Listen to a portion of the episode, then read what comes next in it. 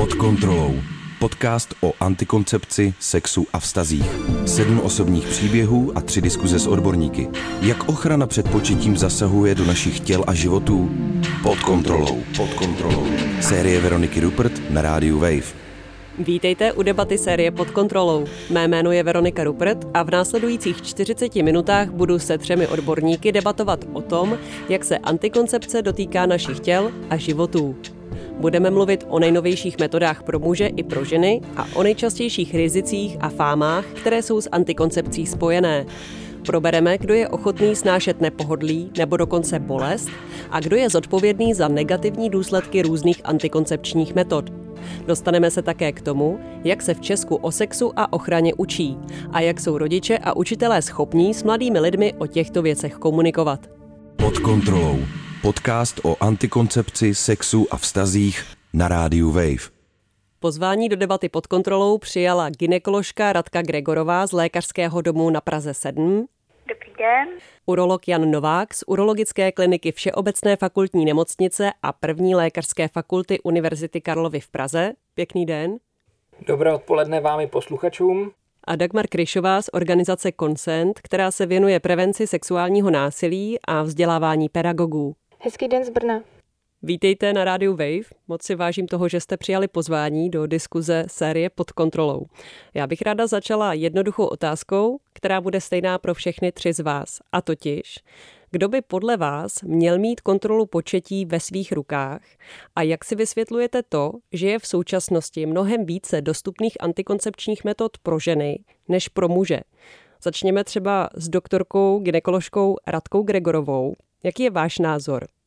Určitě je to na domluvě páru, eh, jak muže, tak ženy, ale vzhledem k tomu, že těch spolehlivých antikoncepčních metod je více pro ženy, samozřejmě pokud eh, se bohužel by k tomu nechtěnému otěhotnění došlo, tak se to týká z velké části e, e, života ženy. Mně přijde, že to tak z toho vyplývá, že i třeba maminky, když chodí s dcerami těch 15 letech, tak eh, se o to velmi, velmi zajímají a chtějí, aby samozřejmě eh, ta dcera byla bezpečně chráněna. Je řada rodičů, kteří chtějí, aby se chránili oba z toho páru, aspoň teda z počátku toho pohlavního života. Těm ženám lze toho nabídnout oproti mužům eh, více, takže proto možná se o to zajímají a víc to řeší než, než ty muži nebo než ty chlapci. Stejná otázka pro urologa Jana Nováka. Kdo by to podle vás měl mít pod kontrolou?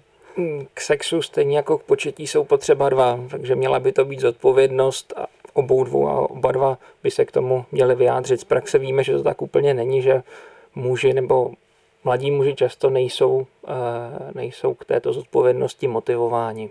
Jak si vysvětlujete to, že je méně antikoncepčních nebo kontracepčních metod pro muže než pro ženy?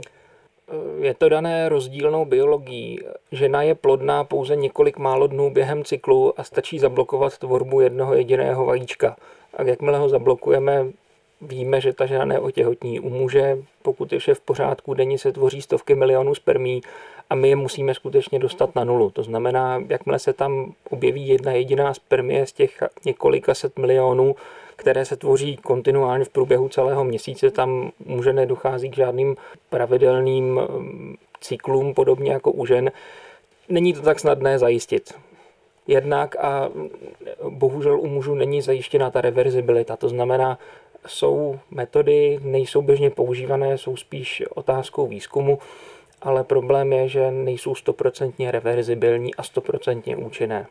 K těm konkrétním metodám se dostaneme už za chvíli. Teď bych ještě oslovila Dagmar Kryšovou z organizace Consent se stejnou otázkou. Dagmar, čí zodpovědnost by kontrola početí podle vás měla být a čím je podle vás způsobené, že to leží v současnosti stále více na ženách než na mužích? Tak já si myslím, že jednoznačně by to mělo být na obou v tom páru, protože přesně jak říkal pan Novák, tak eh, k sexu jsou potřeba dva lidé. A to, proč to z větší části leží na ženách, eh, je z toho důvodu, že na ženách leží, leží i větší část péče a možná i proto si to i víc potřebují kontrolovat, protože pro ně ty důsledky toho, že mají, že mají dítě, se projevují ve všech sférách, v pracovní, v osobní, často mnohem víc, než, než je u těch mužů. V jakém věku vlastně začínají ženy a muži nějakou kontracepci řešit? Protože to se také může docela výrazně lišit a je to docela zajímavé, vypovídající. Zajímalo by mě nejdřív tedy, jak je to v ordinacích ginekologie. Radko Gregorová, jak je to u vás? V jakém věku k vám dnes mladé dívky přichází a jaký věk podle vás je vůbec vhodný k tomu, aby se začala řešit nějaká antikoncepce? Tak eh, ginekolog eh, všeobecně registruje dívky od 15 let. Pokud mají problémy před 15. rokem jakéhokoliv druhu, tak navštěvují uh, dětskou ginekologii. To znamená, praxe je taková, hm, že často přijde z 15 letá nebo starší dívka s maminkou v doprovodu, buď teda na nějakou informační schůzku, anebo má chlapce a chtějí probrat eh, téma antikoncepce. Z mého pohledu těch 15 let eh, je celkem brzy, ale chápu, že doba je jiná, než bývala, a takže nezbývá, než to s maminkou a s dcerou probrat a doporučit jim, jaké jsou možnosti. Jak často se stává, že si dívky přejí hormonální antikoncepci z jiných důvodů než z důvodu kontroly početí? Například, že chtějí řešit problematickou pleť, nebo přijdou s tím, že mají nepravidelný nebo hodně náročný menstruační cyklus. A co si jako ginekoložka o nasazování hormonální antikoncepce v těchto případech myslíte? Pokud je to z důvodu akné, tak eh, tam nasazujeme, nebo aspoň já nasazuji antikoncepci jenom v případech, pokud je tam doporučení třeba dermatologa, že se jedná o těžkou formu akné, kdy ten kožař třeba vyčerpal všechny možnosti. Je to u mě teda určitě taková okrajovější záležitost. Pokud chce eh, srovnat dívka jenom jako lehkou eh, formu nerovnosti menstruačního cyklu, zkusím doporučit jiné formy spravidelnění.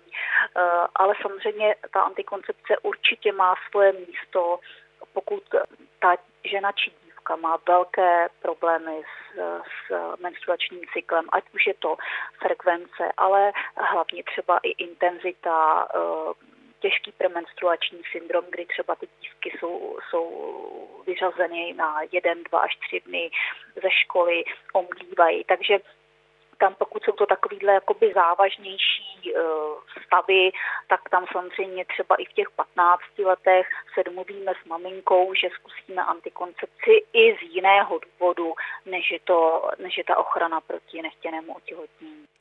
Jak časté vlastně je, že dívky stále žádají hormonální antikoncepci? V posledních letech vlastně klesá lehce její obliba. Sledovala jsem, že ta čísla pomalu klesají, i když stále ta hormonální antikoncepce patří k nejužívanějším, nejběžnějším. Ano, mírně to klesá, ale určitě má jako svoji zvlášť u těch dospívajících dívek nezastupitelnou, jakoby eh, nezastupitelné místo, protože těch možností pro ty dospívající dívky potom tolika nemáme. Teď bych se zase obrátila tady na urologa Jana Nováka, kterého mám tady přímo eh, naproti mě ve studiu. Jak je to s chlapci, s kluky, s muži? V kolika letech k vám vlastně přichází na urologii s tématem kontroly početí? Práce urologa je dosti odlišná od práce ginekologa. Dívky chodí na ginekologii, jak říkala paní doktorka, od 15 let. U mužů je doporučeno preventivně docházet na urologii od 50 let. To znamená, my když ty muže potkáváme, tak většinou už mají tady to za sebou, už to mají pořešené. A já ve své praxi spíš vídám opak, kdy ke mně chodí mladí muži, respektive mladé páry, že nemůžou počít takže v tomto se to významně liší. Takže není běžné, že by muž přišel na urologii a začal by tedy rozebírat s urologem, kterou eh, z antikoncepčních metod použít, protože ono jich zase pro muže tolik není. No. Tím se tedy dostáváme k těm metodám. Jich eh, opravdu málo, které to jsou a které jsou používané. Eh, z pohledu muže se rozlišují de facto tři metody používané. První je přerušovaná soulož, kdy ta účinnost Obecně účinnost antikoncepčních metod se udává perlovým indexem, což je hodnota, která eh, nám určuje, kolik žen ze 100 užívali tuto metodu po dobu jednoho roku otěhotní. V případě přerušovaného styku coitus interruptus je tato hodnota v případě perfektního zvládnutí metody udávána kolem 4%, ale reálně se pohybuje mezi 18 až 27, takže to není tedy čtvrtina párů otěhotní. Druhou možností je kondom. Perfektní užívání je udáváno Perlův index kolem 2%, to znamená každý 50. pár užívá správně eh, tuto antikoncepční metodu otěhotní, ale v reále se setkáváme s hodnotou 10 až 18%. A ta třetí, která se u nás příliš nepoužívá, ale například ve Spojených státech tuto metodu, je to chirurgický zákrok, vasektomie, podstupuje půl milionu mužů každý rok.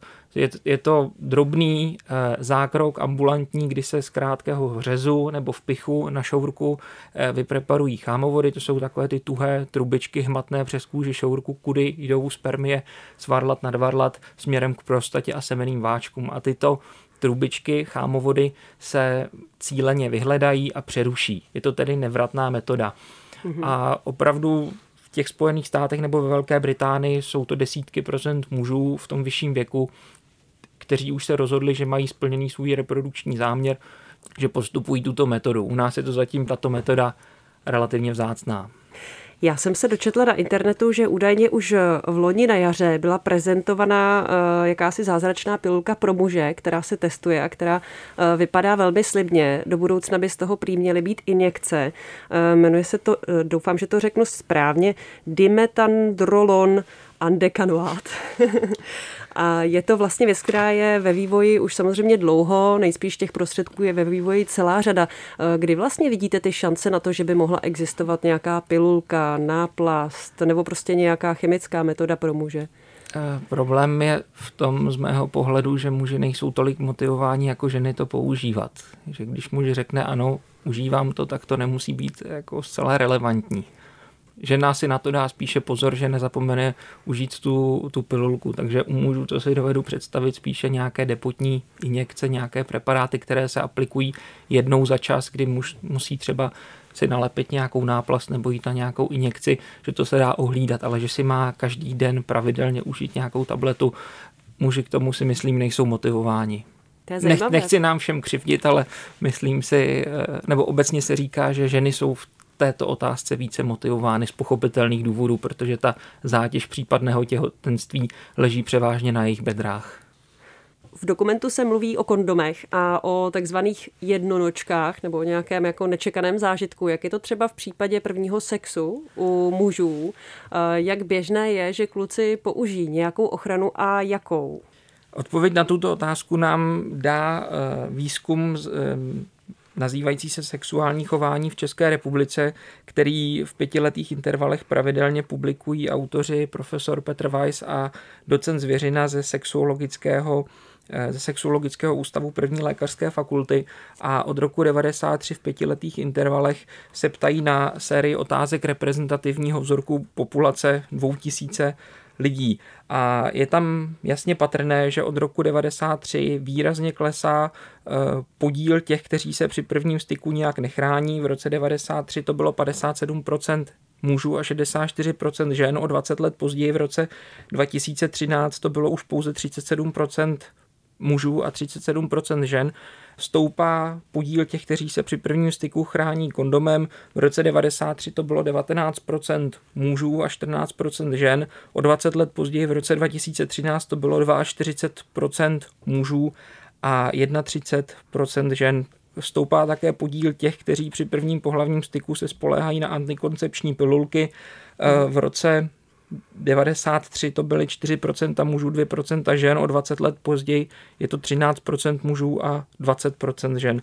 A samozřejmě klesá počet těch, kteří se spoléhají při prvním pohlavním styku s minimem zkušeností eh, na přerušovanou soulož. Jak je to třeba ve vztazích a pro singles? Je v tom nějaký rozdíl? Eh, ve vztazích se stálým partnerem je to tak, že eh, je tam jednoznačný nárůst, i když jsme teda slyšeli, že teď je tam poslední dobou spíše útlum, výrazný nárůst těch, kteří eh, se při styku se stálým partnerem chrání antikoncepční pilulkou. V roce 93 to bylo 16% mužů, 22% žen. V roce 2013 to už bylo 55% mužů a 60% žen. Ale je to tedy antikoncepční pilulka, kterou bere žena. Ano, antikoncepční pilulka, kterou bere žena a tady to byla otázka na tyto partnery jejich. Uh-huh, uh-huh. Když jsem si četla právě ty studie americké, které mluví o té nové pilulce pro muže, tak tam vlastně to věci odhadují, že eh, by to mohlo fungovat tak za deset let. Eh, za jak dlouho byste to typoval vy a co by se muselo stát, aby to začalo fungovat? Musela by být dostatečně, dostatečně účinná. To znamená, že musí být levná, musí být užívání nenáročné, aby to ten muž zvládl užívat, musí být reverzibilní a nesmí mít příliš vedlejších účinků.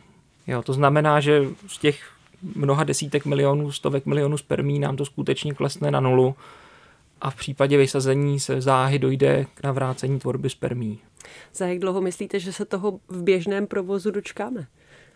Netuším. Netuším. Netroufáte si Hud, hudba daleké budoucnosti. Jako, eh, je to teďka studováno v rámci klinických studií, ale ale netuším, v jaké fázi ty klinické studie jsou. Teď bych zase eh, se obrátila na Dagmar Kryšovou eh, do Brna, do kontribuční budky. Eh, tohle téma samozřejmě to povědomí a ta ochota třeba vůbec se věnovat tomu tématu antikoncepce, to souvisí s tím, jak se o antikoncepci taky mluví, jak je předávaná mladým lidem. Dagmar, vy jste vlastně s koncentem dělali workshopy pro učitele a také pro rodiče, jak mluvit s mladými lidmi o sexu a potažmo také o ochraně. Co vám z téhle zkušenosti vyplynulo? Je to u nás nějak systematické třeba? Systematické to je tak částečně. České školství se řídí takzvanými rámcovými vzdělávacími programy, které popisují, jak by měla probíhat výuka různých oborů a různých předmětů. A součástí toho je i výchova ke zdraví, kam spadá i tématika výchovy k sexuálně reprodukčnímu zdraví. A tady ty rámcové vzdělávací programy eh, dávají školám takový neúplně návod, oni spíš popisují to, k čemu by žáci a žákyně během základního nebo středního vzdělávání měli dojít. Ale neexistuje žádná uh, jakoby osnova nebo systematická metodika, podle které by se řídily všechny školy. Uh, je to tak, že ty rámcové vzdělávací programy vlastně dávají školám poměrně velkou svobodu v tom, jak ta jednotlivá témata uchopí, takže i v případě té sexuální výchovy to hodně závisí na tom, jak to téma škola považuje za důležité, a jak moc se tomu chce věnovat a i třeba to, jaký tam jsou učitelé a učitelky, protože ne všichni se v tomhle tématu cítí komfortně a ne každý ho proto dokáže i kvalitně učit. Ale my v koncentu uh, máme teda to štěstí, že, že my se setkáváme převážně s těmi lidmi, ať už s rodiči nebo s učitelkami, které to téma zajímá, považují ho za důležité a chtějí ho kvalitně dětem předávat. Setkáváte se spíš se zájmem ze strany učitelek, nebo třeba v případě rodičů matek, anebo eh, chodí na ty workshopy ve stejné míře i učitelé, tatínci? Jsou to převážně učitelky, ženy a maminky. Na workshopech pro rodiče nevím, jestli jsme měli jednoho nebo dva tatínky a stejně tak na tom eh, workshopu, který jsme měli s vyučujícími teď v srpnu, tak tam bylo 16 vyučujících a z toho byly dva, dva muži. Takže jakoby v tom školství je, je samozřejmě víc žen, ale rodičů je tak uh, zhruba půl na půl, takže tam je to zarážející, že, že ti otcové se tomu tolik nevěnují. Teď už se dostáváme k tématům, která vyloženě reagují na jeden z dokumentů v rámci série Pod kontrolou. My jsme mohli slyšet například příběh mladého páru, ve kterém vlastně dívka Terezie přechází z hormonální antikoncepce na tělísko a e, je překvapená, že to zavádění toho tělíska jí bolí. E, bolí víc, než, než byla ochotná snést bez nějakých utěšovacích prostředků, nicméně není e, v té situaci, ve které byla nějak varovaná a je to pro ní tedy špatná zkušenost. A mě by zajímalo, jak je to třeba s bolestivostí právě v ordinacích u ginekoložek, ginekologů a jak je to u uroložek, urologů, protože to bude asi taky velmi specifické. Takže nejdřív bych začala u těch žen. Zeptala bych se Radky Gregorové, ginekoložky, jak je to s bolestivostí různých metod antikoncepce a jak je to s komunikací o té bolesti s pacientkami.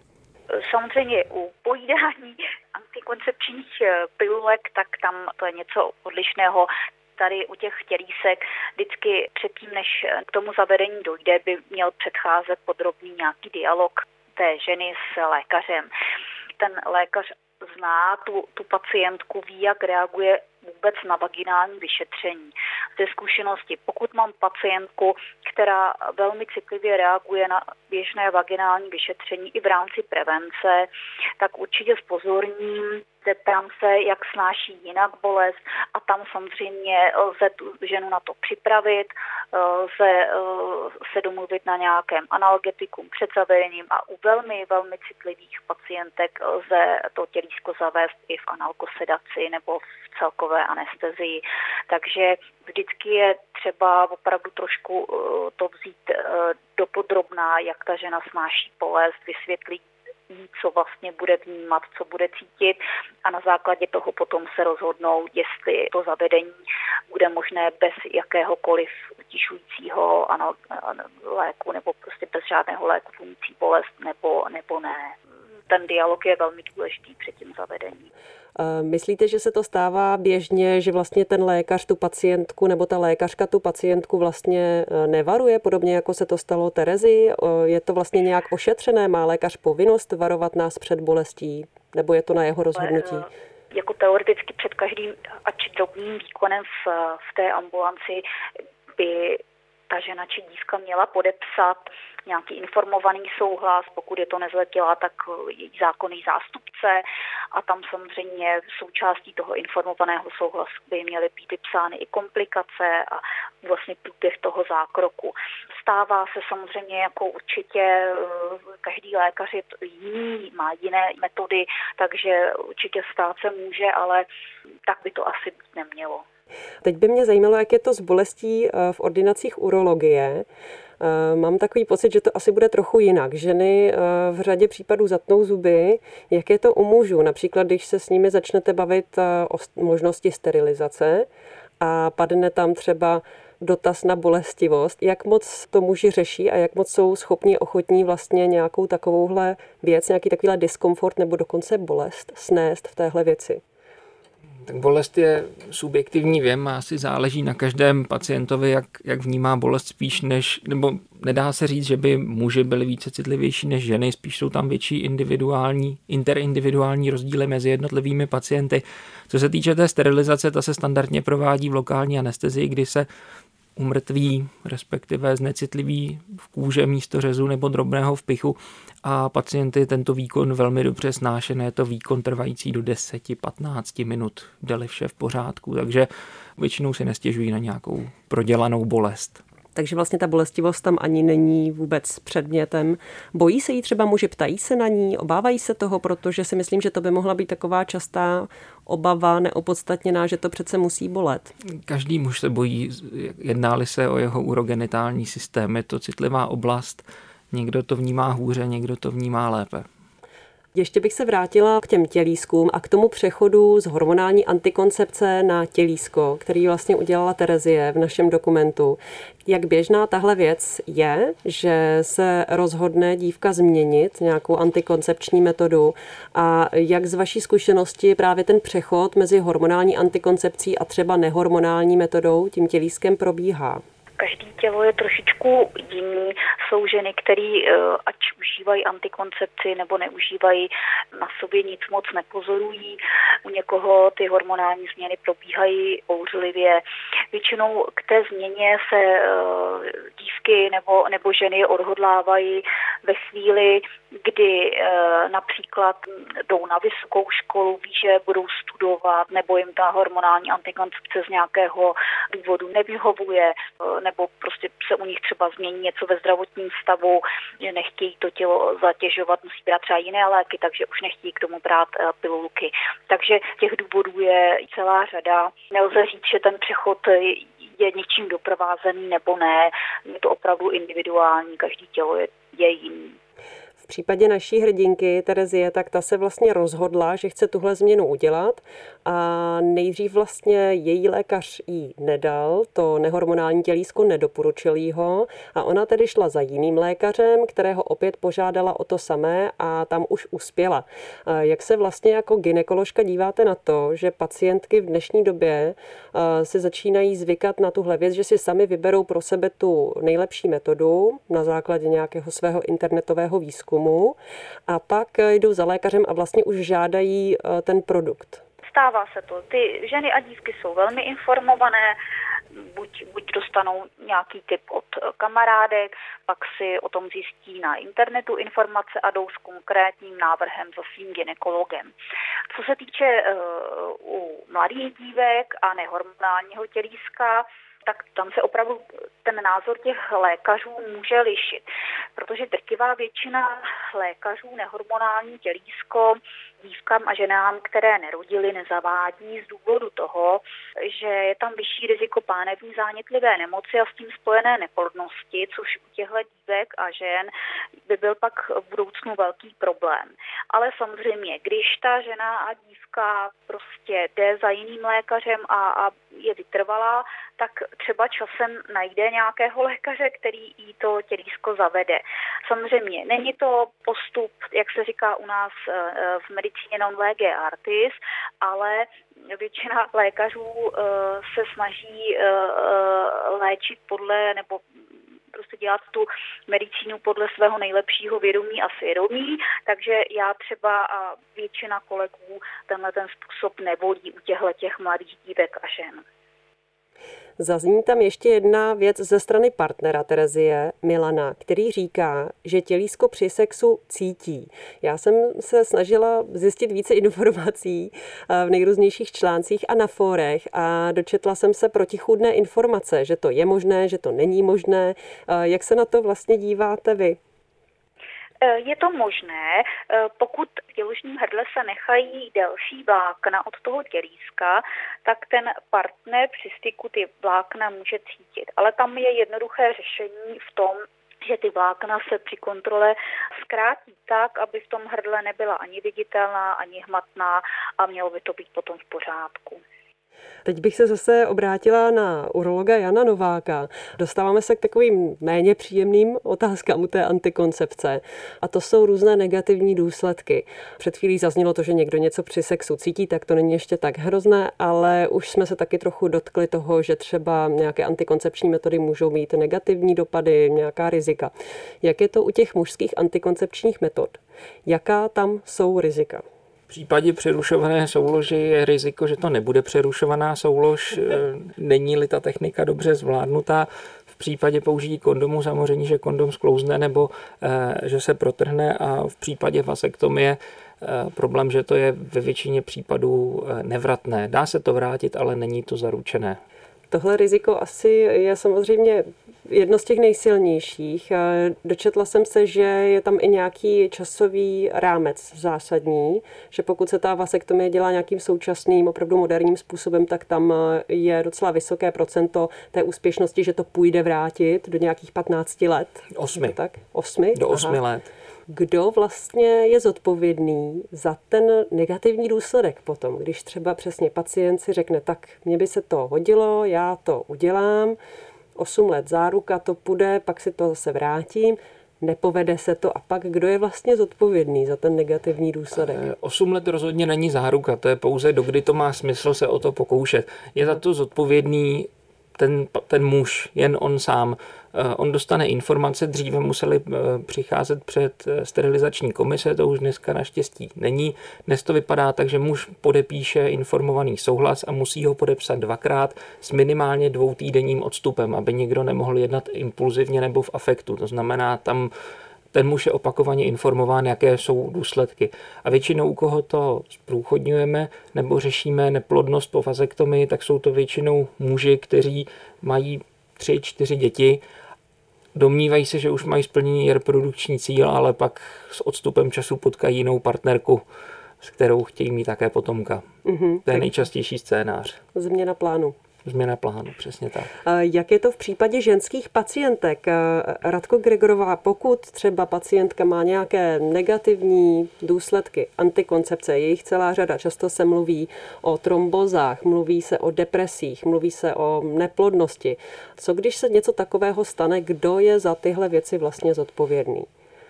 Vy jste vyjmenovala několik eh, těch komplikací, každá je jiná případě trombembolických komplikací tam ten lékař musí se cíleně ptát na rodinou i osobní anamnézu. V současné době, i když ta dívka tam ní nevyplývá žádné zvýšené riziko, tak maminkám nabízíme odběr takzvaný trombogen, aby měli vyloučené, že nemají tu vrozenou eh, vlohu k tvorbě krevních sraženin.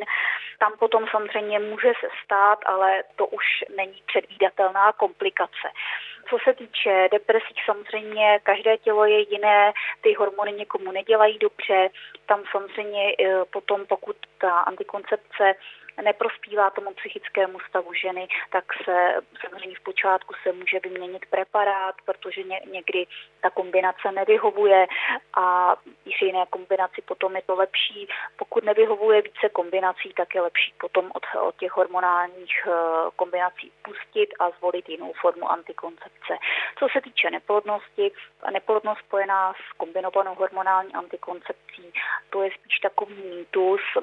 Setkáváme se s tím eh, v ordinacích, že když budu brát leta antikoncepci, nebudu moc mít děti. Eh, ty ženy zapomínají, že třeba se ta antikoncepce nasazovala z nějakého důvodu, pro nějaký problém a kosmeticky jsme třeba cyklus upravovali, ale e, ten problém tam samozřejmě může trvat dál a není řešitelný antikoncepcí pouze, jako říkám, kosmeticky třeba upravený. Ale mluvila jsem o nitroděložním kelísku, kde u těch nehormonálních může vzniknout pánevní zánětlivá nemoc a s tím spojená neplodnost a tam samozřejmě je to problém, ale ty ženy o tom musí, musí být poučeny a mělo by to být i obsaženo, jak jsem říkala, v tom informovaném souhlasu, že i přes tohleto, že ten to fakt ví, tak to tělísko chtějí zavést. Setkávám se taky občas eh, s argumentem, že by se měla hormonální antikoncepce po nějaké době vysazovat. Nevím, do jaké míry je pravdivý. Je pravda, že by žena po třeba deseti nebo maximálně 15 letech eh, kontinuálního braní hormonální antikoncepce měla mít pauzu. A pokud ano, kdo by tohle vlastně měl hlídat? Má si to hlídat ta žena nebo to má hlídat lékař? Nikde není daný přesný čas, eh, jako, jaký interval ta žena může nepřetržitě užívat antikoncepci. Ta žena chodí na pravidelné roční kontroly ke ginekologovi, který eh, samozřejmě by neměl jenom odebrat cytologii a vyšetřit tu ženu, ale tak nějak prostě probrat s ní její plány do budoucna, plány na, na početí, eventuálně prostě každý rokem přehodnotit ten její zdravotní stav, jestli se u ní něco nezměnilo, co by třeba vyžadovalo i změnu v té antikoncepci. Takže proto ty pravidelné roční prohlídky jsou, aby se ten zdravotní stav té ženy přehodnotil, ten lékař se dozvěděl její plány do budoucna a nabídl jí třeba jinou formu antikoncepce nebo se třeba domluvili spolu na vysazení. Proto jsou, jsou ty pravidelné kontroly, protože samozřejmě za rok se toho může udát v životě ženy spoustu.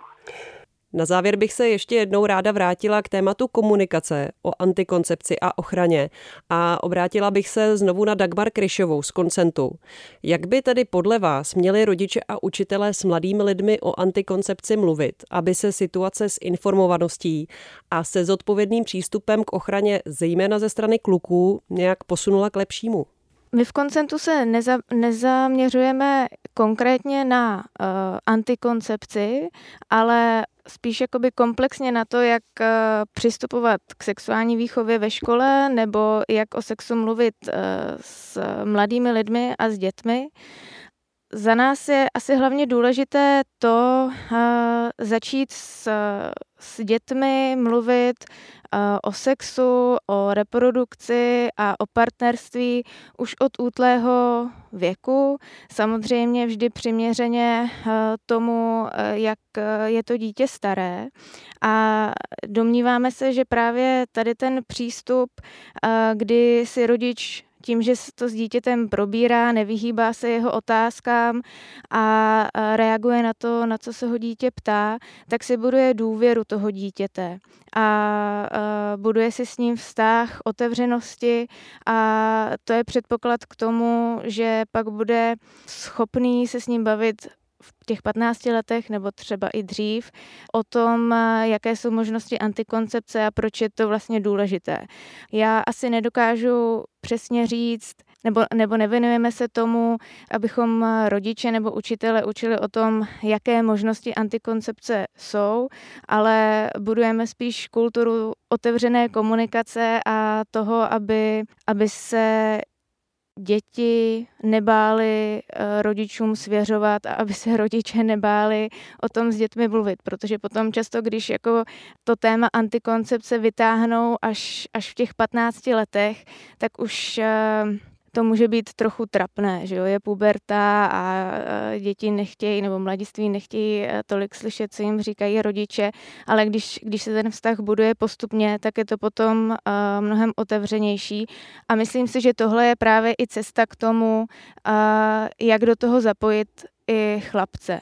Ne, nemluvit jenom s dívkami o tom, že můžou otěhotnět a že co z toho potom plyne, ale klást zodpovědnost i na chlapce, vysvětlovat jim, že že sex je sice příjemná věc, ale že má nějaké své důsledky a že je potřeba chránit jak sebe, tak tu partnerku. A my, když v koncentu zmiňujeme nějaký druh antikoncepce, tak v, podstatě mluvíme pouze o kondomu, protože to je jednak věc, která teda chrání proti otěhotnění, ale i proti sexuálně přenosným chorobám. I v tom dokumentu, ke kterému se vztahuje vlastně ta naše diskuze, tak se hodně řeší ta nekomunikace v tom vztahu, to, že to ta Terezie vlastně s svým partnerem moc neprobírá. A já ji na jednu stranu chápu, asi chápu, proč to dělá, ale myslím si, že v tom vzdělávání je právě důležité jednak tedy ano, uh, informovat děti o, nebo mladé lidi o tom, jaké možnosti antikoncepce jsou, ale pak uh, hlavně o tom, že je důležité v tom partnerském vztahu mluvit o antikoncepci, o možnostech početí a tak dále. Co mě na tom dokumentu přišlo ještě zajímavé, že ten muž vlastně, když mluvil o kondomu, tak nikdy nepoužil slovo kondom. Vždycky se tomu tak nějak jakoby vyhnul, říkal slovo ochrana. A i to mě vlastně přijde za e, zajímavé, že často ani v dospělosti jako nejsme schopni nazývat eh, věci pravými jmény, protože nám to třeba přijde eh, jako tabu nebo, nebo divné, ale, ale sex a ochrana je, je plnohodnotnou součástí našich životů, takže bychom o tom měli umět otevřeně mluvit. Říká Dagmar Kryšová z organizace Consent. Já se tedy ještě na závěr zeptám, jestli někdo z našich respondentů nechce ještě okomentovat něco právě z dokumentu, co tady nezaznělo, co tady nepadlo. Mně tam přišlo možná zajímavé, že na jednu stranu Terezie říkala, že očekává, že, nebo že z jejího pohledu je antikoncepce otázkou obou, ale pak tam zároveň dodala, že, že toho svého partnera k tomu nepustí a pouze mu oznámila své rozhodnutí. Přišlo takové trochu protichůdné. Tak eh, jaký je váš názor? To by mě samozřejmě zajímalo také, jaká je vaše zkušenost v řešení antikoncepce s partnerkou, s partnerem eh, ve vztahu, anebo třeba při nějaké eh, jednorázovější záležitosti. Určitě nám napište. Rádi vaše reakce zapojíme do další debaty v rámci série pod kontrolou. Napište nám na mail radiovej.rozhlas.cz. Od mikrofonu se v tuto chvíli loučí Veronika Rupert, se mnou ve studiu byl urolog Jan Novák. Díky. Děkuji za pozvání. Po telefonu jsme byli spojení s ginekoložkou Radkou Gregorovou. Děkujeme. Děkuji, shledanou. A do Brna do kontribuční budky zdravím Dagmar Kryšovou z organizace Consent a díky. Děkuji vám, mějte se hezky. Těším se na slyšenou. Všechny dokumenty najdete na webové stránce wave.cz lomeno pod kontrolou a další díl pro vás budeme mít hned příští týden. Pod kontrolou. Podcast o antikoncepci, sexu a vztazích. Sedm osobních příběhů a tři diskuze s odborníky. Jak ochrana před početím zasahuje do našich těl a životů? Poslouchej osobní příběhy a diskuze s odborníky na wave.cz lomeno pod kontrolou nebo v mobilní aplikaci Můj rozhlas a v dalších podcastových aplikacích.